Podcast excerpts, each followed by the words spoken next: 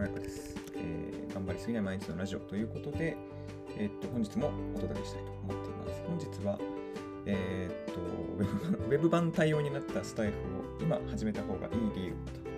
と題しましてお送りします、えー、この放送は外資系企業からリクルート、現在 アイティー ベンチャーのマーケティングマネージャーをやっている軽やかが、これまで何とかサバイバルしてきた経験から実践検証してきた、生産性が上がったりストレスに折れないコンディション作りや心穏やかに過ごせるマインドセットなどをお届けしています。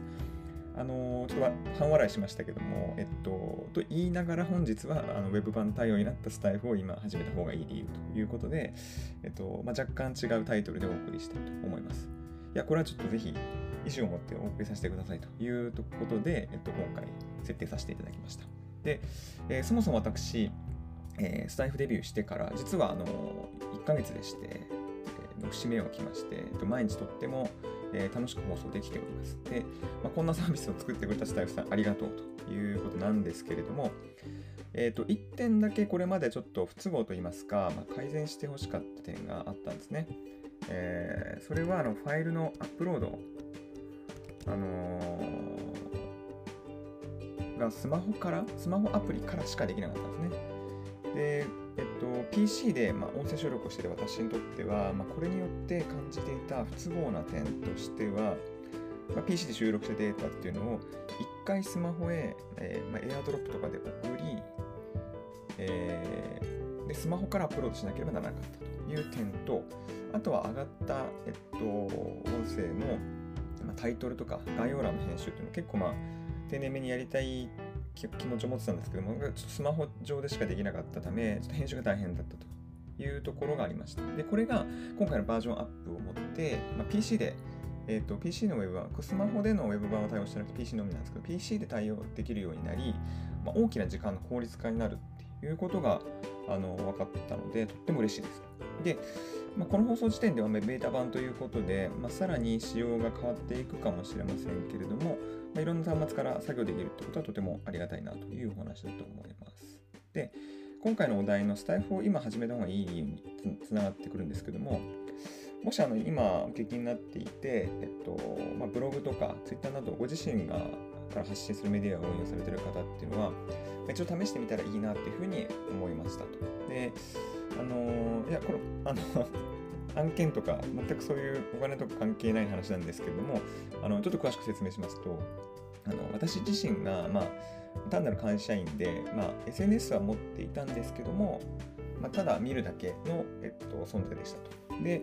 そういう付き合い方をあの エスエヌエス の付き合い方を全く否定するつもりはないんですけども、あの私自身があの自分の考えとか価値観などを、まあ、それこそ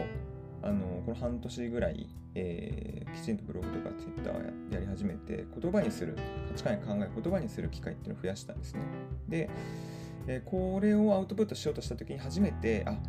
待てよと、えーと、自分ってこういう考え方してるんだよねっていう風に言葉にしようと考えるようになったんですね。で、恥ずかしながらこれってあんまりしてこなくて、自分自身に対してのかなり理解を深めることにつながったんだなというふうに自覚してますと。で、例えばブログで、えっとまあ、自分が読んでる本を、まあ、これなんで選んだのかとかをやっぱ説明する必要があるんですね、ブログの構成上。そうなってくると、今までこう無意識的に選んでいたものとかを言葉にできてない自分のこの動機とかを、えーまあ、改めて言語化するという工程を経て気づいたりとか、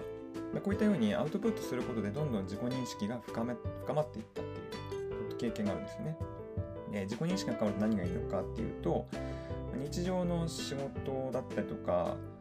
まあ、プライベートもそうなんですけども、あのー、やっぱ自分の価値観にああの合う選択肢ってこっちだなとか、自分的にはこれ選ぶとちょっとしんどいかもなとかっていうのが言葉にして理解をしている経験をが増えると、そういうふうに予想が立つようになっていくんですね。例えばあの私は、えっと、このアウトプットを通して結構自分で選択して自分で決めたいっていう価値観が結構強かったことに実は気づいたんですが、そんな中であの、まあ、仕事上割とたくさんの人が口出してくるプロジェクトに入るとかってなると、結構進める上でストレスかかりやすいなとか、自分で事前に予想がつくわけなんですね。で、あ、これもちろんあの全員が全員そうじゃないかっていうとそんなことはなくて、あの一方その同じ人でも、まあ、意見をたくさんもらいたいとか、あの自分で決めるのは不安だから常に相談して物事を進めたいっていう考えを持ってる人もいると思うんですよ。その違いっていうのがあの区別できるようになってきて、私はそっち側の人間なんだなとかっていうふうに分かるようになったんですね。で、まあ、話はなくなってしまったんですけども、